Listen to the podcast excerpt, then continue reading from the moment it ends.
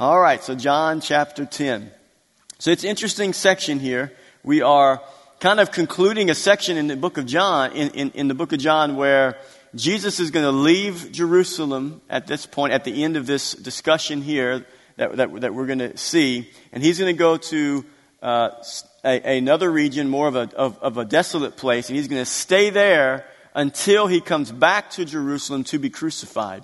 So this is kind of the last little section in the book of John where he has a conversation with people who want to kill him. And as we've gone through, we've, we've gone through chapter 5, chapter 6, through all the way through 10, and there's been multiple conversations he's had with religious leaders and Pharisees of the Jews, and it's just been this one problem after another. Jesus has healed somebody on the Sabbath, he's healed the blind man, he's, he's done things that have stirred up the religious leaders of the Jews, the Pharisees, and they picked up stones to try to kill him. They tried to push him off of a, of, of a cliff, and just on and on and on. This is kind of what we've seen up, up to this point. And we're, getting, we're getting to the end of it. We're getting to the end of it in John chapter 10, and then he's going to be going away. He's going to spend the rest of his time with his, his disciples, teaching them, training them, preparing them for, for what's about to take place. And so this is where we're at here. And just to, just to kind of give a, a picture, just, just to refresh our memory, because we've been in the book for several months now, and we're, on, we're, we're halfway through. So, by my estimation, we'll at least be in John on Wednesdays through the end of the year, possibly a little bit of 2019. But just to go back, you know, the point of the, the Gospel of John, John's purpose was to communicate to us as the readers that Jesus is the Son of God. That is his primary purpose. The purpose of the book is to communicate to us and that we would believe that Jesus is God, that him, that Jesus and the Father are equal. And that's what we see. That's how he started the book. John chapter 1 verse 1. In the beginning was the Word. And the Word was with God and the Word was God. The Word was God. And who's the Word? Verse 14. The Word became flesh and dwelt among us, and we have seen his glory, glory as of the only Son from the Father, full of grace and truth. So he starts off his book, chapter 1, verse 1. He starts off and he says, Jesus is the Word, and the Word is God, and the Word became flesh. God became flesh as Jesus. He is the Son of God. He's God in the flesh. And then you go to the end. So at the beginning, he's declaring that. Then towards the end, chapter 20, there's 21 chapters in, in John you, you look at 20, and it, it, again, John tells us what the purpose of his book is. Now Jesus did many other signs in the presence of the disciples, which are not written in this book. But these are written. What is written in this book is that you is, is written so that you may believe that Jesus is the Christ, the Son of God, and that by believing you may have life in his name. That's the purpose. That's the heart of this book. It's to exalt Christ as the Son of God, to see him in his deity, that he's just not a good man or a good teacher. He's God. He's God. Him and the Father are one. He's God in the flesh. And that by believing in him, you can have life. Not just, not just life to the fullest on a temporary basis, but you can have eternal life through his, through his Son, Jesus Christ, forever by, by salvation in his name. And that by believing you may have life in his name. So that's the purpose of the book. That's, that's the purpose. And, and, and again, that's the central thing that we've been getting back over again in these several chapters leading up to, to this culminating conversation here. And that's what it centers around. Jesus is declaring, I'm the light of the world. I'm the bread of life. You got to believe in me. I and the Father are one. And, and these Pharisees, these, these religious leaders, they can't handle it. And they can't, and he's been demonstrating his power over and over again. He's been, he's been not, just declaring that he's the Son of God, not just declaring that him and the Father are one. He's been backing up the claims by, by doing miracles, by, by proving to them that he is from God. But what, but what are they doing? They're ignoring it over and over again. So I titled this message, Will You Believe? Right? That's, that's, that's the theme of the entire book. Will, will we believe? Will these people believe? Will they believe in Jesus? And that's the heart of Christianity. Will people believe? Will we believe in Jesus Christ? And so let's, let's, eh, with that in mind, let's look at John 10. And again, it's a long section here that we're, that we're going to cover. But let's read these verses, these 20 verses here. and then we'll unpack it. So, John 10, starting at verse 22. At the time, at that time, the feast of, of dedication, which, uh, which would be ha- the, the celebration of Hanukkah, uh, that the Jews would celebrate, took place at Jerusalem, it, and it was winter. And Jesus was walking in the temple in the, in the colonnade of Solomon. So the Jews gathered around him and said to him, How long will you keep us in suspense? This is so interesting. How long will you keep us in suspense? If you are the Christ, you're the Messiah. If you're the Messiah, if you're the Christ, tell us plainly. Like, did we, that's like, wait a minute, we just went through all of these chapters, right? I mean, that's what we've heard. Again, this has been kind of a redundant thing for us almost every week. We have a section in Scripture where Jesus is saying, hey, hey guys, I'm the bread of life. I'm the light of the world. I and the Father are one. I only say what I hear my Father say, do what I see Him do. I'm God. So I don't think they really were looking for answers or for truth here. Because He has made it plain. How long will you keep us in suspense? If you are the Christ, tell us plainly. And Jesus answered them, I told you, but you did not believe. Will you believe? Will, will you? Are you going to believe? You don't believe. The works that I do in my Father's name, they bear witness about me. But you do not believe because you are not among my sheep. Because you are not among my sheep. My sheep hear my voice. My sheep hear my voice, and I know them, and they follow me. I give them eternal life, and they will never perish. And no one, say that with me, say, no one no one will snatch them out of my hand. No one will snatch someone who belongs to God out of his hand. He says it twice here. My Father who gives them to me is greater than all. And so, because he's greater than all, no one is able to snatch him out of the Father's hand. I and the Father are one. So they wanted it plain, right? He put it plain. He put it plain here. And what did they say? Verse 31, what did they want to do? The Jews picked up stones. Again, they picked up stones. Second time we've seen in John, they picked up stones again to stone him. Jesus answered them, I have shown you many good works from the Father. For which of them are you going to stone me? Wow.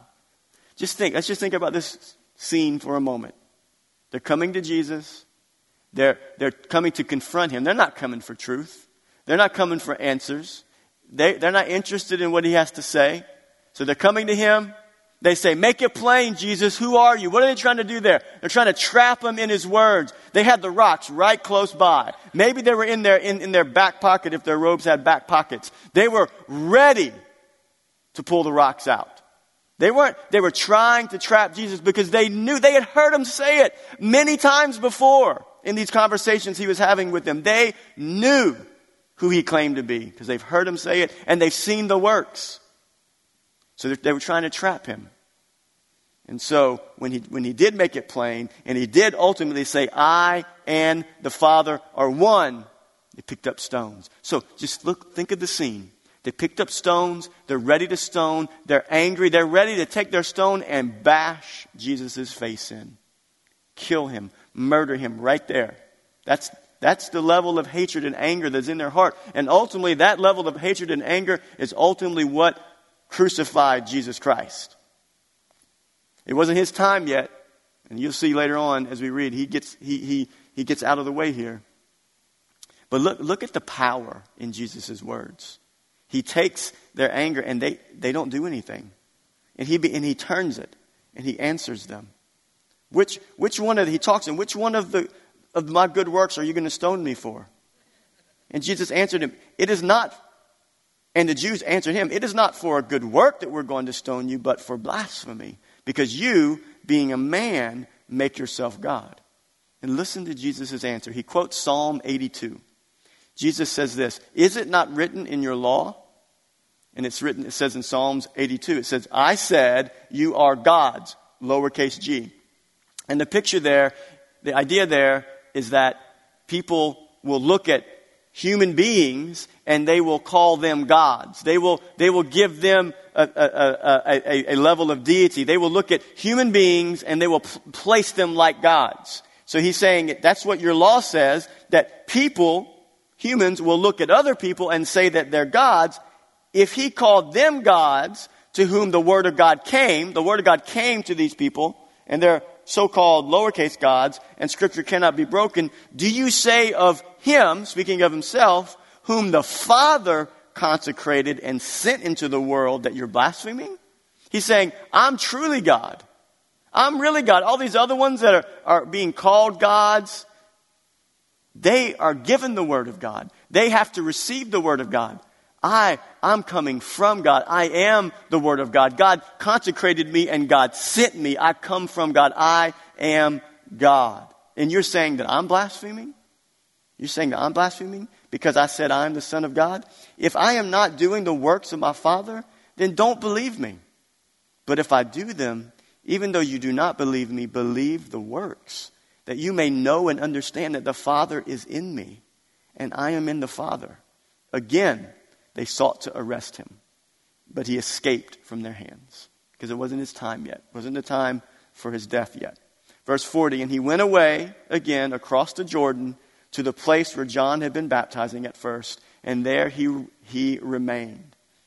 Now he remained there until it was time to come back to Jerusalem to present himself, to be arrested and crucified. But he, he went away for, a, for a, a season. Verse 41 And many came to him when he went to the desolate place. And many came to him, and they said, John did no sign. But everything that John said about this man was true, and many believed in him there. And many believed in him there. It's a powerful section there. And so there's lots that, that we could talk about. And we've kind of covered all of these things. This is just another conversation among many conversations we've gone through up to this point where you have Jesus declaring things and religious leaders getting angry. Jesus declares something or he does something on a day that he shouldn't be doing something uh, according to the Jews, healing on the Sabbath, breaking their traditions, and they get angry and they blaspheme him. They, they say that he's got a demon. They say that he's of the devil. They say he, he, is not God. And, and so that's kind of what we've seen building up to this point. And this is the last conversation he has with them like this. And he goes away. He's not coming back until it's time for him to let them stone him, to let them kill him. Because he, he, he, he gives up his life. No one takes it from him he gives up his life. And so this is what I thought. How, what are we going to say? What, what can I say that I have not already said about all of these sections? And so I just have kind of three big picture points here that kind of, I guess, summarize what we've covered for the last several chapters. So as we conclude this section, I see three things that stand out. The first one is this I see the tragedy of unbelief. The tragedy of unbelief the Jews picked up stones again to stone him. They picked up stones to stone the Son of God. That's never a place you want to be in your life. They picked up human beings that were created in the very image of God, that God created, picked up stones to stone him. God in the flesh. That is tragic. If they would understand what they were doing. Like if, if you if someone told you that, that you would possibly one day kill the Son of God, it, it should make you shudder.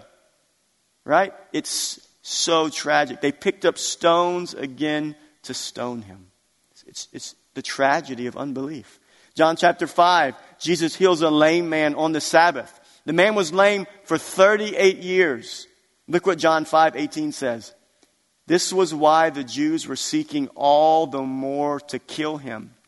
Because not only was he breaking the Sabbath, but he was even calling God his own father, making himself equal with God.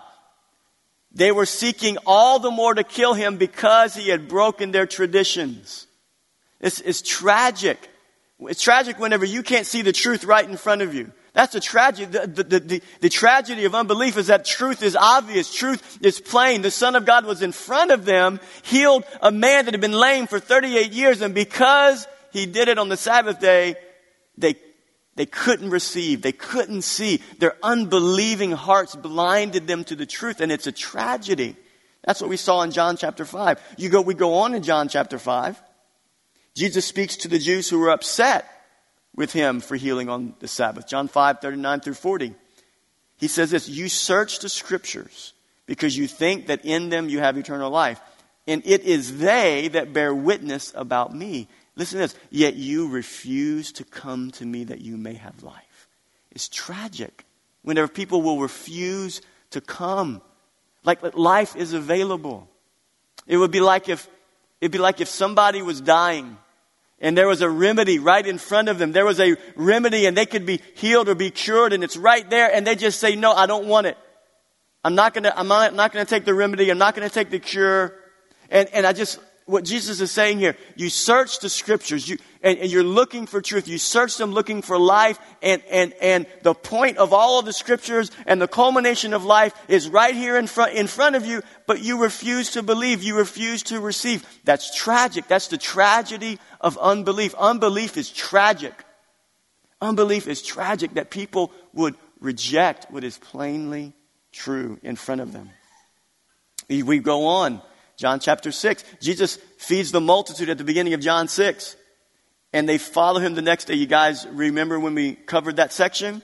So, so Jesus feeds the multitudes and, and he goes to the other side.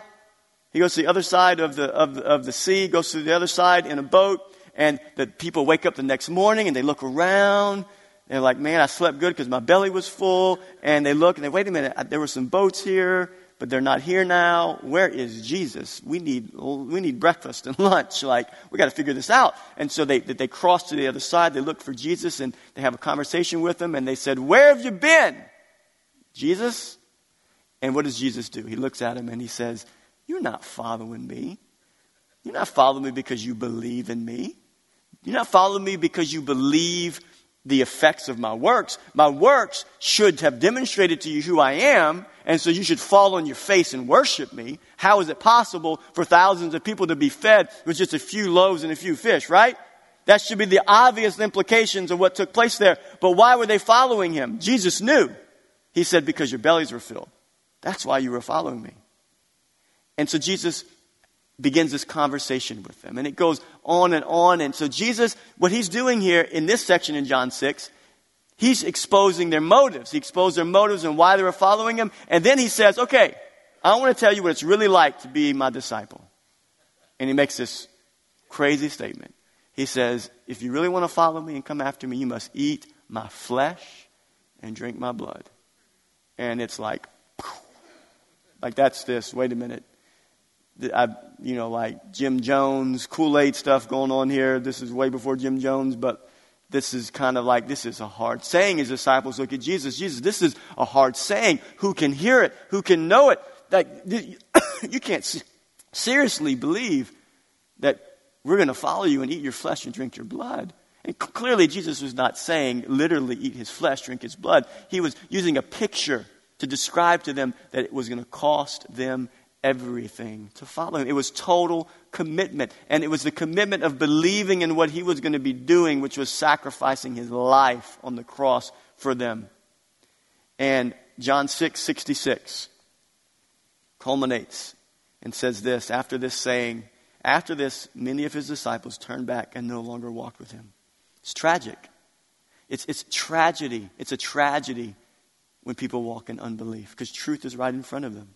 John 8, we, we continue on. John 8, we, we covered this. Jesus speaks with the Pharisees in the temple during the Feast of Tabernacles. He culminates, the culmination of the conversation by saying that before Abraham was, I am. He has this whole conversation with them, and, and, and they're telling they're, he, they're, he's telling them that he's the bread of life, and, he's a, and, and they're saying, well, hey, we, we, got, we had bread, and, and, and, and, Abraham's our father, and, and uh, God fed us in the wilderness, and they point to, to, Abraham, to Moses and Abraham. They go back and forth, and, and Jesus makes these statements, John 8, 55 through 59. But you have not known him. I know him. Jesus speaking about the Father. If I were to say that I do not know him, I would be a liar like you. But I do know him and keep his word. Your father, Abraham, rejoiced that he would see my day. He saw it and was glad. So the Jews said to him, You are not yet 50 years old, and have you seen Abraham? And Jesus said to them, Truly, truly, I say to you, before Abraham was, I am. So again, this is the first time. So they picked up stones to throw at him, but Jesus hid himself and went out of the temple. It's tragic. It's tragic that they would be willing to kill the Son of God. They're blinded to, to who he is. John 9. This is the whole section here. This is what we covered a couple of weeks ago. John 9, the healing of the blind man. And it was such a powerful story when Jesus heals a man born blind, and, and his disciples ask the question was it because of his sin or was it his parents' sin that he was born blind? And they go through this whole dialogue, and, and the Pharisees cannot, they can't wrap their mind around the fact that Jesus actually did it. They actually go to question the, the, the, the, the man's parents and said, Was he really born blind? Like, we want to go to the source. Like, you're his parents. Like, maybe this guy's lying. Maybe he's lying. He said he was blind, but now he can see, but he, maybe he's not telling the truth. And so he goes to the parents, and the parents said, Hey, he's a grown man. He can speak for himself. And they said, Yeah, he, he was born blind. Abs- absolutely. But, but you, you talk to him about it. He'll tell you who healed him. And let's, let's, let's read. Some of the Pharisees said, This man is not from God, for he does not keep the Sabbath does not keep the Sabbath. But, but others says, how can a man who is a sinner do such signs? And there was a, a division among them. They said to him, What did he do to you? How did he open your eyes? He answered them, I have told you already, and you would not listen. Why do you want to hear it again? Do you also want to become his disciples? And they reviled him, saying, You are his disciple, but we are disciples of Moses. We know that God has spoken to Moses, but as far as this man, we do not know where he comes from. Some of the Pharisees near him heard these things and said to him, Are we also blind? This is the culmination of that section there. And Jesus said to them, If you were blind, you would have no guilt. Meaning, if you would recognize your blindness, you would have no guilt. But because, but now that you say, I see because you don't know that you're blind and you think you see, your guilt remains. Your guilt remains. It's tragic. That's, that's what I see in this whole section, culminating all the way up to this section in John 10. I just see the tragedy of unbelief. Over and over again, Jesus declares who he is, but then he backs it up with signs and wonders and miracles. He, he shows them over and over again, and in the face of the plain truth, they reject. They reject. John 10, 19 through 21, right before we started in verse 22, there was again a division among the Jews because of these words. Many of them said, he has a demon and is insane. Why listen to him? They called the Son of God, God in the flesh. They said that he was demon possessed and he was insane, that he had lost his mind. That's tragic. Others said, These are not the words of one who is oppressed by a demon. Can a demon open the eyes of the blind? There's somebody with some common sense right there. So, why is unbelief tragic? Why is unbelief tragic? I have three reasons why. I just want to hear what you think first. Why is unbelief tragic? Why is it tragic that somebody would not believe? Has eternal consequences. Absolutely. Eternal consequences. Anybody else? Why is it tragic?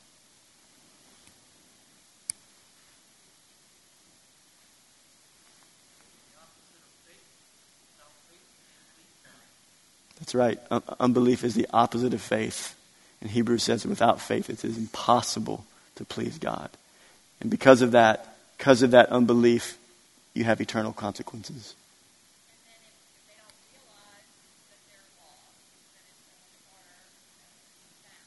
Absolutely.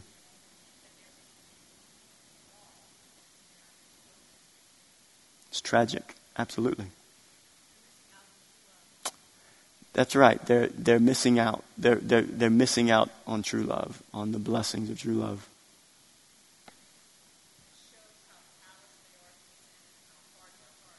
Mm-hmm. Absolutely.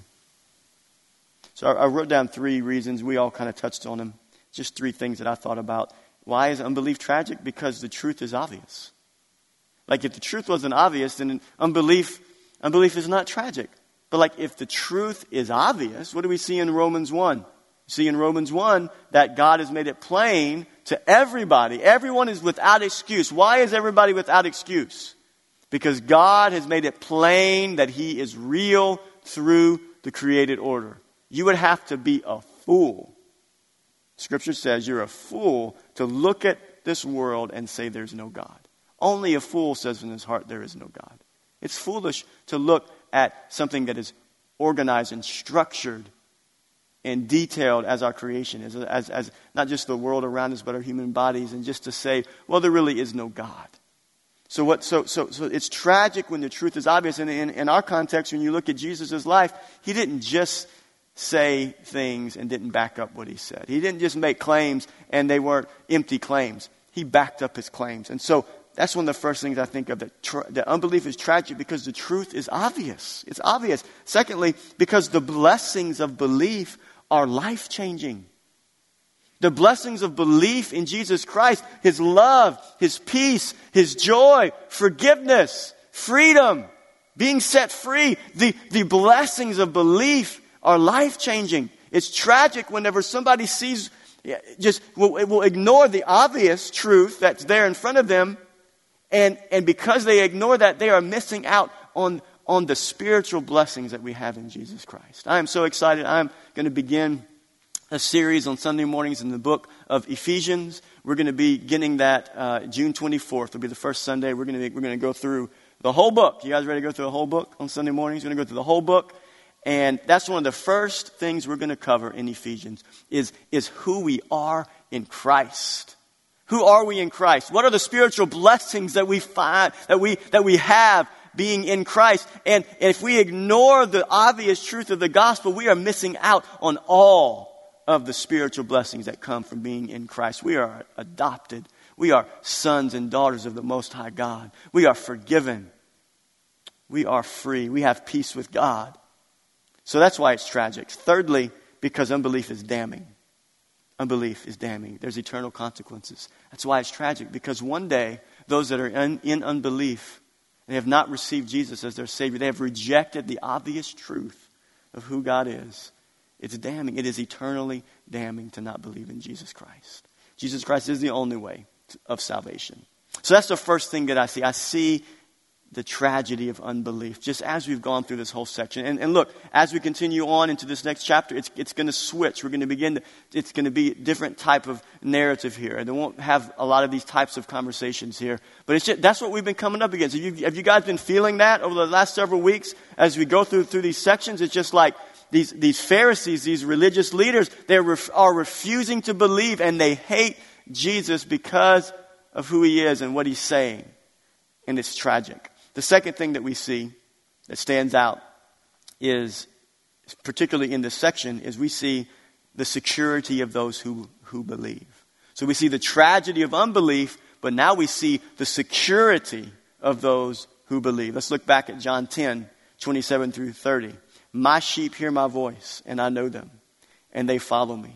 I give them eternal life, and they will never perish. And no one, no one will snatch them out of my hand. My Father who has given them to me is greater than all, and no one is able to snatch them out of my Father's hand. I and the Father are one. No one has the ability to steal from God what belongs to him. No one has the ability to steal from God what belongs to him. You think, you think anybody can take something that belongs to God and take it from God? You can take it from me if you got a gun, right? You can take it from me if you're bigger than me and can beat me up, right? You can take things from me because I'm, I'm finite and I'm human, but you can't take anything from God. When God says, that's mine, he belongs to me, she belongs to me, that's my sheep, that's my sheep. They're mine. They belong to me. There is nobody, there's no devil in hell that can take anybody from the Father's hands. When they are His sheep, they're His sheep. And when that sheep goes off, what, what does a sheep that belongs to God, what happens to that sheep when they try to wander off? He goes out and follows them, finds them. They get caught in the thicket and the thorns. They're about to fall off the cliff. What does the good shepherd do? He goes and he finds them because there's, there's nobody that can take us from his care. The security. We, we need to know that we belong to him. We are his. He owns us. Acts 20, 28 says this. I, I read a portion of this scripture in, a, in our pastoral staff meeting uh, this week. It says this Pay careful attention to yourselves and to all the flock. This is speaking to us as, as pastors. Paul was speaking to the Ephesian elders in Acts chapter 20. He's telling the pastors, pay attention to yourself. Be self-disciplined. Watch your spiritual life. Don't, don't live in such a way that you, that you compromise your message because you're saying one thing, but you're living differently. So he's saying pay careful attention to yourselves and also pay careful attention to all the flock in which the Holy Spirit has made you overseers. So God has made us as pastors to care for his flock. And listen to this. It's so powerful here.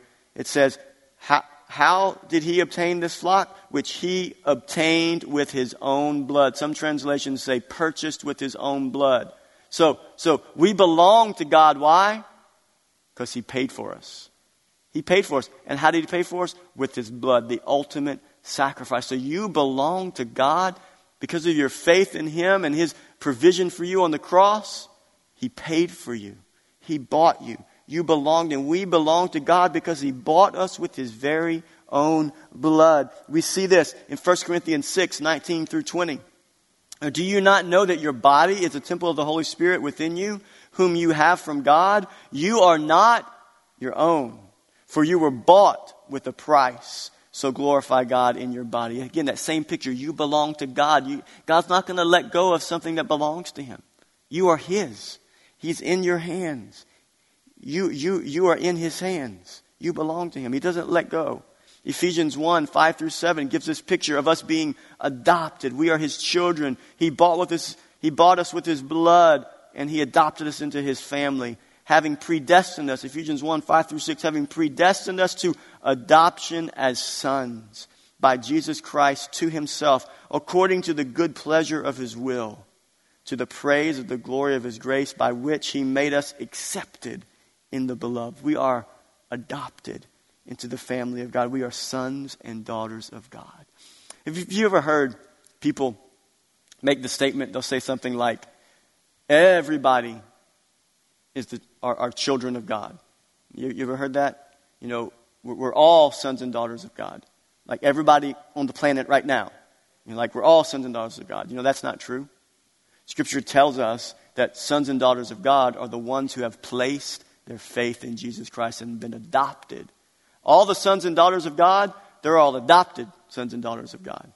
Before they're adopted into the family, they're not sons and daughters, they're enemies of the cross of Jesus Christ. Now, they're made in His image. We're all generally made in His image and in, in His likeness, but to be a child of God means you have to be adopted into His family.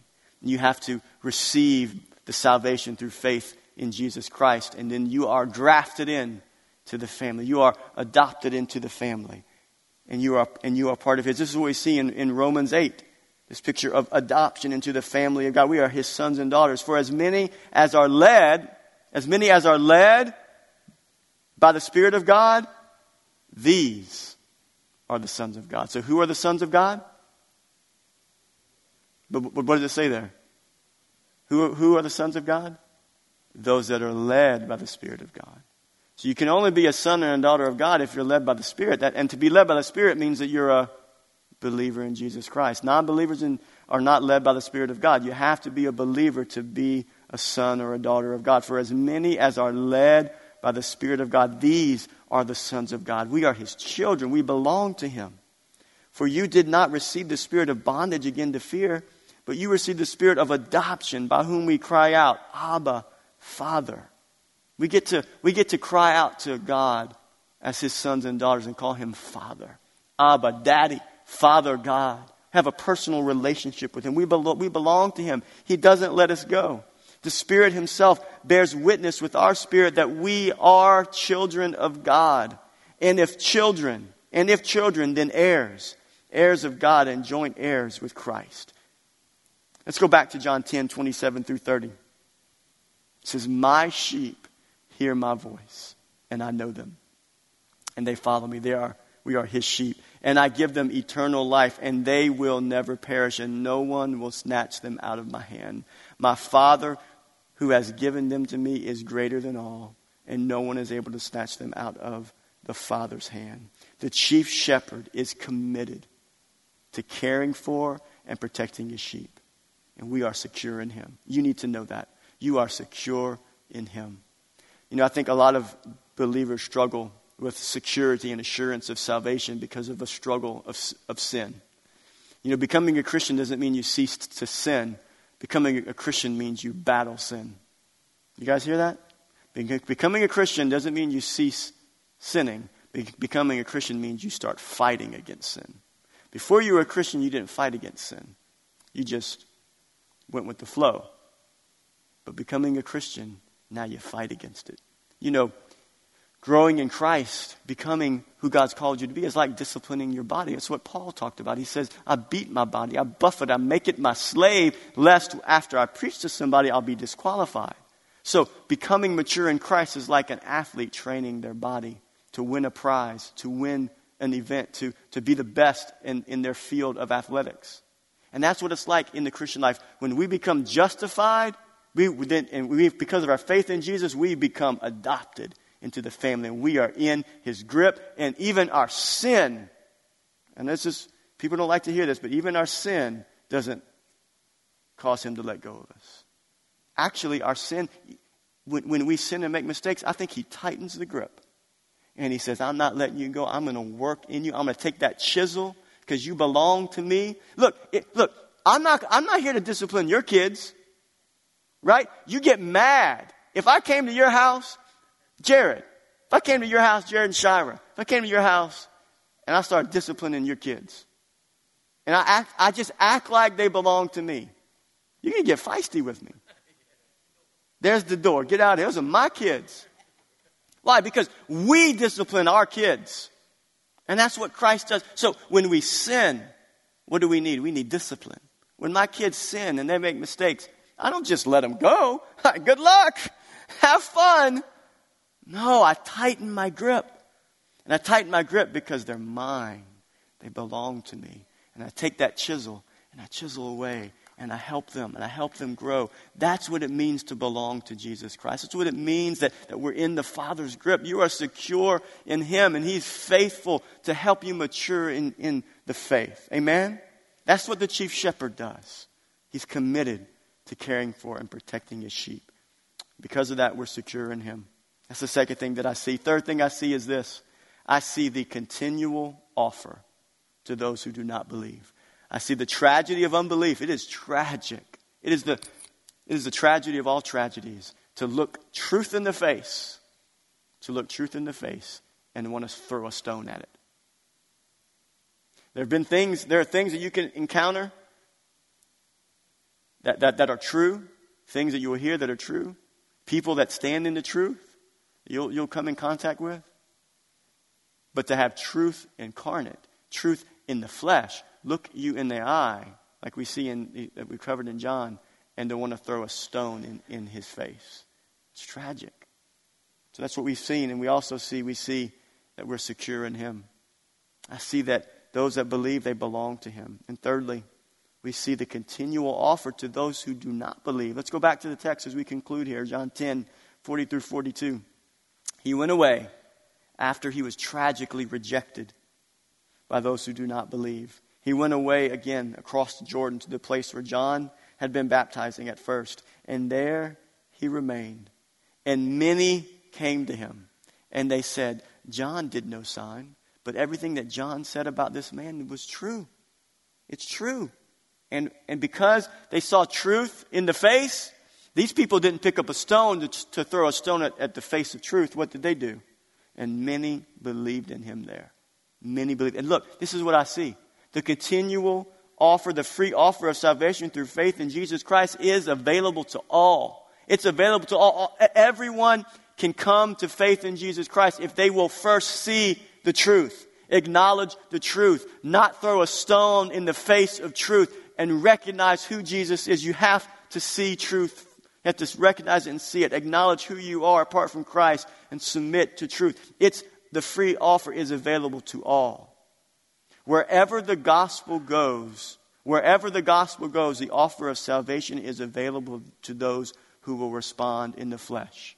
And what we see here in John 10 is that the gospel in the flesh, the gospel in the flesh crossed the Jordan to a desolate region. And there his call to repentance and faith was again made available. the gospel in the flesh crossed the Jordan, crossed over from a place of rejection where people wanted to throw stones in the face of truth, crossed over the Jordan, the gospel in the flesh crossed over and found a place of belief. Because wherever the gospel goes, salvation can happen. The gospel is the power of God unto salvation. Not, not, not, not good, not good self-help motivation is the way of salvation. Not just having a better life. Not just, not just, you know, propping yourself up. That's not the way of salvation. What is the way of salvation? With the power of God. The gospel is the power of God unto salvation. And Jesus is the gospel message. Wherever the gospel goes, salvation is available. I just want to read this. This is Isaiah 55. This is just a picture that the prophet Isaiah gives us of the, the, the declaring of the gospel in the, in, in the Old Testament uh, through the prophet Isaiah pointing forward to Christ. And you see the heart of the gospel calling to people that are, that are thirsty, that, have, that, that are empty, that have no satisfaction. And they, they have, they've possibly, they've looked at truth in the face and they've rejected truth and they're empty and they're desolate. And listen to the heart of the gospel through the prophet Isaiah, Isaiah 55, 1 through 7. Some translations, you put the word ho right here instead of come. So before I read it, that word ho means listen and it's like a, a declare, it's like a town crier would go into the, back, back in the day, go into the center of the town and would, would cry out loud for everyone to listen because he has news to share. He would cry loud. That's what it means here. Come, ho, listen, come. Everyone who thirsts, come to the waters. He who has no money, come buy and eat. Come buy wine and milk without money and without price. Why do you spend your money? Why do you spend your money for that which is not bread, and your labor for that which does not satisfy? Listen diligently to me and eat what is good, and delight yourselves in rich food. Incline your ear and come to me.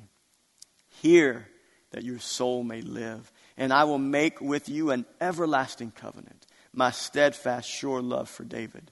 Behold, I am a witness to the peoples, a leader and commander for the peoples. Behold, you shall call a nation that you do not know, and a nation that, that did not know you shall run to you, because of the Lord your God and of the Holy One of Israel, for he has glorified you.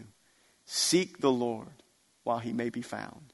Call upon him while he is near. Listen, listen to this. Truth and salvation could not have been any closer to these people right here. It was there. And listen to the prophet Isaiah Seek the Lord while he may be found. Call upon him while he is near. He was right there. How tragic it is to have truth in front of your face and you reject it and you say, No, I don't want it. It's a tragedy of all tragedies. Seek him while he may be found, because there will be a day when the mercy is no more. Call upon him while he's near. Let the wicked forsake his way, and the unrighteous man his thoughts. Let him return to the Lord that he may have compassion on him and to our God, for he will abundantly pardon. Amen. I love that section of Scripture. Come, buy if you have no money. What, what's that saying? The gospel is free. It's not by works. You can't offer to buy salvation, it's, it's free. How, do you, how do you buy wine and milk without money? You can't buy it without money, right? That's, that's the point there. It's free. It's free. Salvation is free. Amen. Lord, I thank you for the truth of your word. I, I know that all of us in here, we know some, someone who looks truth in the eye and has rejected. Lord, I pray God, that, that that tragedy would, would be no more. And I pray, Lord, that those that we know, those that we work with, our, maybe even our family members that we live with, God, I pray that they would look at truth in the eye and that they would come, that they would come near, that they would surrender, that they would come and receive the free gift of salvation through faith in Jesus Christ. I pray, Lord, for all those, Lord, that, that don't know you. Pray that they would surrender to faith in Jesus Christ. Lord, I thank you for, for, for saving the lost. God, I thank you for bringing in people to our lives, to our church, Lord, that don't know you, so that they can come in contact with the truth, that they would surrender. God, I thank you also for the revelation, Lord, that we belong to you, that we are your sons and your daughters, and that you do not let us go, that you are committed to making us more like your son, Jesus. God, I thank you for your truth and for your word. God, I pray, Lord, that you would seal it in our hearts. Lord, we love you. We thank you for the, for the, for the gift of the gospel, the gift of salvation. God bless your people tonight as they leave. In Jesus' name. Amen. Amen.